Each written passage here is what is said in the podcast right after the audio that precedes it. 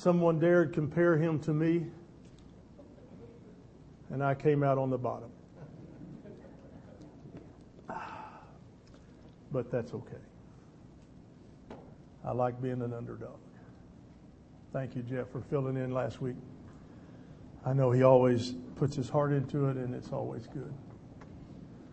And someone told me, said he spoke a lot about Misty. I said, well, that party is about me. Yeah, that's right. I don't talk about Misty, but I talk about somebody else. Far more than I should. But today I want you to know that um, I could not do what I do with you and for you as your pastor without Cindy. Couldn't do it. Uh, she says her spiritual gift is to keep me humble. uh, her spiritual gift is to take this warrior when I'm a child and let me sit over in a fetal position in the corner because I have no idea what to do. And she'll come over and just hug me and say, everything's going to be all right. And so I'm grateful for her. I can't look at her because I'll start crying. So um, I thank her from the bottom of my heart for being the mother to my children and the grandmother to our grandchildren and to our great grand dogs that we have. Two, we have Hercules, who's this big, and Champo, that's this big. So, those are my grandsons until July. you have your Bibles or your electronic device with your Bible, let's hold them up. Hold them up proudly. I'm a child of God. Have in my hand the powerful Word of God. Can change lives, heal broken hearts, and save man's soul. Lord Jesus, today, speak to me. In Jesus' name, amen. If you're sitting close to a mother, turn to her and say, Thank you, thank you, thank you.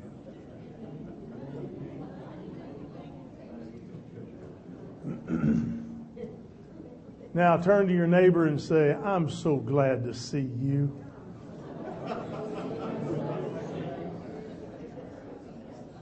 Now turn to your neighbor and say, You look marvelous, darling, simply marvelous. Say, I missed a week. I got to catch up with you. So. All right. For the next few Sundays, uh, taking a break from our series that we usually do and just, uh, just sharing with you some messages for the time that we're here. This, this week it's Mother's Day, next week Grad Sunday, and then the following uh, Sunday Memorial Day weekend. And we'll start a new series in June. And so I'm excited about that. There was uh, four preachers got together one day. Now that's always a, that can be a, a real interesting time. And of course, when preachers get together, they talk about church. And one of them said, uh, I prefer the King James Version of Scripture. And of course, a lot of the church would say, Amen, Amen.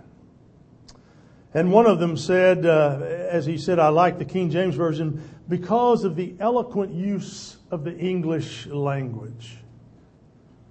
Second minister uh, said, There's no Bible, however, that will match the New American Standard for its faithfulness to the original Greek and Hebrew text. Well, that may well be, said the third, but the New International Version is certainly better in contemporary language and easy to read. A little bit of silence. The fourth one spoke up and said, I like my mother's translation best. The others were kind of surprised, had no idea that his mother had made a translation of the Bible. He went on to explain that I like my mother's translation best because she translated into her daily life, and it was through her translation that I came to faith. Moms Grandmothers thought it was fitting today to talk about two of you in the scripture. In 1 Timothy, we read it earlier in 1 Timothy, uh, 2 Timothy, excuse me, chapter 1 and verse 5, and we find there uh, two ladies, Lois, the grandmother of Timothy, and Eunice, his mother. they gave to Timothy a heritage that only mothers and grandmothers can give.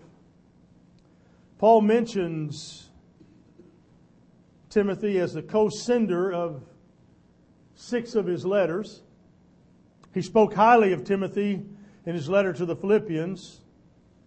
So confident was Paul of Timothy and his faith that in his first letter to Timothy, he called Timothy my true son in the faith. Timothy became for Paul what Barnabas could not be, and that's the inheritor of Paul's mission. In Paul's final letter to Timothy, written near the end of his life, he speaks without reserve. He calls Timothy my beloved child, for Timothy was truly part of Paul's spiritual family. And we know Timothy's real father was a Greek, his mother a Jewish Christian. But Paul, who seems never to have been married, there's speculation about that. He found in Timothy a person that he could pass on his ministry, his mission, his passion. He could pass that on to him. Though he didn't carry a family name, there was an identical faith that they both shared. Paul, in essence, said, Timothy, I know your grandmother and her faith is authentic, it's real. It is the same faith I've observed in your mother, and having, after having watched you all this time, I'm convinced of your faith also. And to describe that faith, Paul uses a word which literally means without hypocrisy. If you can find someone today who doesn't have any hypocrisy in their life, that's a truly blessed person. And that's truly a person that you want to hang around. Lois and Eunice showed Timothy by word and example what it means to live in real faith. A faith without hypocrisy. It's totally absent. And the real thing, genuine, sincere, is there. And with the highest accolades and the greatest tributes could ever be given to any mother or grandmother on Mother's Day is for you as your as a child or as a grandchild to say to that mother or that grandmother, you have given me real faith. You see, oftentimes people in the church, we call ourselves a family. Is that true? In the church, we're a family. The problem with families is we know too much about each other. Some of them we like. Some of them we don't mind hanging around. You got family members like that? Yeah, then there's that other group. They're part of the family. But just a little time is all you need, amen? And then you can say, I, I, I talked to him. Well, you only said hi and bye. Well, that's plenty. I said two things. you see what I'm saying? That's the way it is in church sometimes because we're all imperfect people doing life together. We are all works in progress. We have not reached it yet. Even, I know this will shock you, even your pastor is a work in progress. I, I understand this, it's going to rock your whole world. I, I understand that. Now, my wife's back there going, You should know. Yeah. You see, the longer you're at a church like I have been, the more you get to know. And maybe the less you like. But the point is, I'm a work in progress just like you are. We all are. In fact, the Apostle Paul, toward the end of his life, he said, You know what? I haven't reached it yet. I haven't attained it yet. I'm still striving for the upward call of God in Christ Jesus. Woo! So, moms, grandmothers, when you have instilled that true, genuine faith in your children, they're never going to get there. They're going to keep striving. Because perfection is not here, it's over there. Amen? So if somebody says, I'm going to take your life if you don't denounce Christ, let them kill you. Because the Bible teaches that once you die for Christ, you don't pass go or collect $200, you go straight to God. God's throne, God's altar. It says that right in the book of Revelation. Wouldn't that be awesome? You're there. And those parents who understand that develop true wealth in their lives through their children. Cindy and I talk quite often about the faith of our children and the faith of the wives that our boys have chosen to marry. I'm amazed at my four year old granddaughter and what she t- learns. Last week they learned about Dorcas. And I said, Kelsey, what does Dorcas, what did she do? She goes, I don't know, she just sewed stuff. She just sewed stuff. But at four, if you can name the person Dorcas and tell me that she sewed stuff, I'll take that. I'll take that. Some of the adults are going, Dorcas, Dorcas, Dorcas. Yeah. Washington Irving said in writing about mothers, this is awesome. A father may turn his back on his child, brothers and sisters may become inveterate enemies, husbands may desert their wives, and wives their husbands, but a mother's love endures through all in good repute, in bad repute, in the face of the world's condemnation. A mother still loves on and still hopes that her child may turn from his evil ways and repent. She still she remembers the infant smiles that once filled her bosom with rapture, the merry laugh, the joyful shout of childhood, the opening promise of youth, and she can never uh, be thought to think her child all unworthy. Mothers always have hope for their children. Amen. And so, moms, I'm so grateful for you. I'm so grateful that you don't give up on your children. Dads, we're not so good at that. Moms never give up. One of our members was posting on Facebook and talked about had the day off and was looking for things to do, ended up staying at home hanging with the kids. Could there be a better day spent? It's a lot of fun.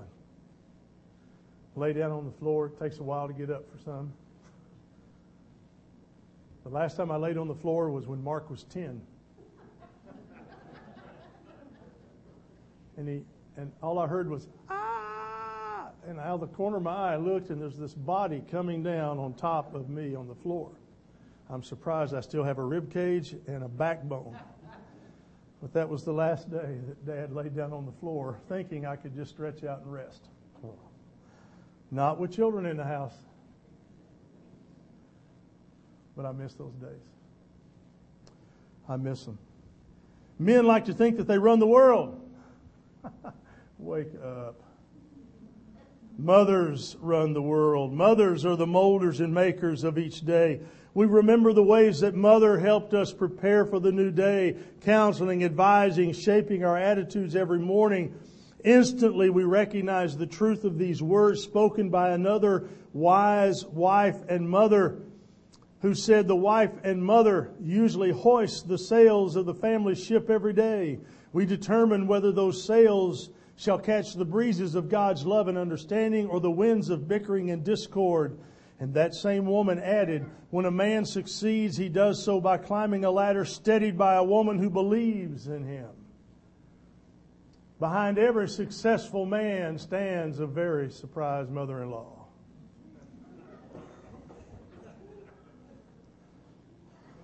Timothy's every day was molded by his grandmother and mother. Paul reminds Timothy that he's been given a steady ladder which will uh, guarantee his success and the sincere faith that's been transmitted to him by his mother and grandmother, Paul reminds Timothy that he was, it was given to him as a gift. And he was given this gift of a spirit of power, of love, and self control. Where do children learn of the Spirit's power, or the power of love, or the power of self control, if not from mothers? Think for a moment what we've learned from our own mothers. Was it not they who taught what it means to be a loving person or what it means to be loved? An interesting bit of trivia William Frederick Dunkel Jr. pointed out that of the 69 kings of France, Only three were really loved by their subjects, and that the, these were the only ones reared by their mothers instead of by tutors or guardians. Whatever ability most of uh, most of us have to make others love us is largely due to the love our mothers put in and around our lives. Mothers teach us love, dads teach us to get up and shut up. You fall down and scrape your knee, get up! Shut up! I said, shut up! Don't you start crying. Until mom comes out. And mom comes out and looks at dad and goes, and what does dad do? Away with you, woman! I'm raising these children. What does he do? Okay, baby, okay. I see it in coaches all the time. Literally, the helmet's bigger than their whole body. And they run, gets knocked down, and the kids land there, oh man, oh man. And what's the coach doing? Your arm is broke, get up on my neck. And get up, it don't matter. Straighten it up. Oh, here we go. I remember playing football, and the guy's little finger got dislocated out that way. And he came over and said, Oh, coach, coach. He goes, What? He said, Look, oh, oh. And he goes, Look over there. And pow, pops it back in. He says, All right, oh, okay. Now, mom would be down there, take him to the hospital, emergency room, would spend $5,000 trying to get his finger popped back in. Now, there's sometimes you just got to get on past it. Amen?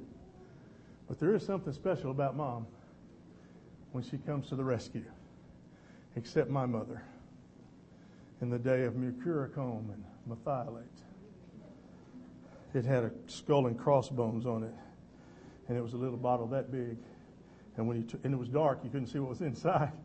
And when you took the lid off, a little puff of smoke went, Poof. and then she said, "Come here." And she'd dab, she'd push it down in the cut, right? And for a brief moment, she felt, "Oh, awesome." And then it was on fire by hell itself. Oh gosh, that's right. But really, she was loving me. Why? Because she didn't want infection to set in. That's mom. How did Eunice and Lois prepare Timothy to exercise self-control, to have the kind of self-confidence that allows one to put to use the power of the Spirit and to love and be loved? Paul reminds us in 2 Timothy 3 by making it known to him in the Holy Scriptures from the time of his infancy. Mothers take note, grandmothers take note. Scripture is God's powerful tool to influence kids' lives for good when you put it in early early. Early. Drill it in. Drill it in. Read the scripture to your children. Drill it into them. How powerful is teaching of scripture in the lives of children and grandchildren. Look what Timothy says again. Indeed, all who desire to live a godly life in Christ Jesus will be persecuted, while evil men and impostors will go on from bad to worse, deceivers and deceived. But as for you, continue in what you have learned and have firmly believed, knowing from whom you learned it. We tend to believe the values our parents give us, don't we? And then he goes on to say, and how from childhood you have been acquainted with the sacred writings which are able to instruct you for salvation through faith in Christ Jesus. How important to the lives of our children and grandchildren is learning from Scripture. That's why it's important that our children and grandchildren learn Scripture from their parents and their grandparents. All scripture is inspired by God and profitable for teaching, for reproof, for correction, for training in righteousness, that the man of God may be complete, equipped for every good work. Mothers, do you want your sons and daughters to survive out there in that jungle of drugs and moral decay and selfish living? Then teach your children the sacred writings. Don't leave it to the Sunday school teacher to do your job. Don't expect a youth pastor to do your job. Don't get upset at the church because your kid turns out wrong. You have a job to do. Parents, do it. Makes our, makes our job a lot easier. Then we can equip them in the right way. When a child walks into the, to the classroom and doesn't have a, a, a math book, the teacher goes, Oh, well, that's okay. I know, I know your desire is to learn because you're here. And I'm so grateful that you're here. And we're just so thrilled. Hey, everybody, they're here and they don't have their math book, but it's okay because they're going to learn because they're just here, right? We're so glad they're here. and they'll absorb it all. It'll be amazing what they walk out of here with. Most teachers that I know will make sure that that child goes back to the locker and gets the math book. If they don't have the math book, then they get other things handed to them. Why do we demand less of church? We should, we should hold them accountable. On Wednesday night when they walk in, they don't, I don't have to tell them anymore. They just go get their Bible and come in here. Because that's what you're supposed to do. I said, I can't teach you the Word of God if you're just walking around. But a lot of them, they'll bring the Bible and they'll set it beside them and don't open it. I'm absorbing, I'm a sponge, I'm getting it all. And then I'll say something controversial and they'll go, What, what, what, what, what? And I'll say, Well, read it, what it just said right there. Isn't that amazing how the word works like that? Parents, grandparents, moms, grandmas, do it. You pour it in, they're going to get it. When you impart faith, you teach, use it to teach, to rebuke, correct, and train in righteousness. And to be trained in righteousness means to be taught how to maintain a right relationship with God. Training for righteousness takes place when mothers and grandmothers consistently and conscientiously impart scriptural knowledge. Pour it into them. Get them to memorize scripture as young as you can. The more they get in, the more the Holy Spirit can work with. There was a couple I read about had a grandson named Eric. He didn't really stand a chance. His mother and father were training him in the ways of righteousness, and Eric wasn't always succeeding. His grandmother lived 800 miles away, heard about his lack of successes. Poor Eric, right? It must have felt mighty uncomfortable to receive the letter from Grandma, which pointed out that in no uncertain terms was her grandson expected to do any less to get it done. Poor old Eric. No, not really. Lucky Eric. Because he was receiving the faith that first dwelt in his grandmother and now in his mother. And when that happens, that kid's going to turn out okay. If you're a grandparent here and you want to make a difference in the life of your children, your grandchildren, there's five things I want you to consider. Number one, sit down and write each of your grandchildren a letter. Sit down and write each of your grandchildren a letter. Number two, tell them in great detail why you've put your trust in God and in Jesus Christ. Sit down and write each of your grandchildren a letter. Number two, tell them in great detail why you've put your trust in God and in His Son, Jesus Christ. Number three, tell them why it's important for them to have a right relationship with the Lord. Tell them why it's important for them to have a right relationship with the Lord. Number five, tell them the expectations that you have of them. The world's going to tell them what they expect. Why don't you tell them what you expect? Number five, tell them the passage of Scripture which has been most meaningful for your life and why. The Scripture that's been most meaningful in your life and why. If you're a son or daughter and your mother still lives, go beyond sending a Mother's Day card or flowers. Why don't you sit down and write a letter? Handwritten. Long if it takes it. Tell your mother about your faith and the part that she played in bringing you to that faith. Tell her how you thank God for her having given you the gift of faith. I love my daughter in law because she's teaching my granddaughter that handmade gifts are sometimes more special than store bought gifts.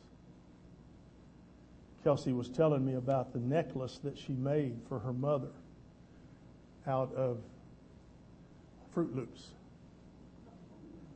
And so Misty, being the mom she is, put the necklace on, right? She was going to wear it to church today.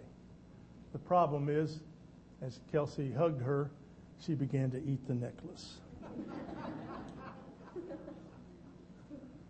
So it had a dual purpose.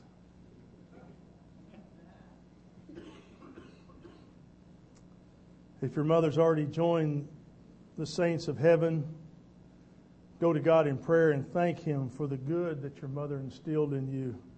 Commend her spirit to continual care of God and thank, for God, thank God for all that has been done by her on your behalf. Paul recognized Timothy for a young man, had been grounded in, in upright living by his mother Eunice, his grandmother Lois. The word grandmother is found in the Bible only in this one place. Eunice is mentioned only here in the fifth verse of Paul's letter in 2 Timothy. Everything we know about these two women is contained in one verse, but that one verse is a living memorial to mothers and grandmothers, and it will endure until the Lord returns. Heavenly Father, I ask you this morning to move among us here today. Would you, Father, impress upon the moms, the grandmothers that are in our service today, how valuable they are to you and to your kingdom? God, perhaps there's some mothers and grandmothers here that have strayed a little bit. Their walk hasn't been as committed as it once was. Would they find the courage to renew that strength today?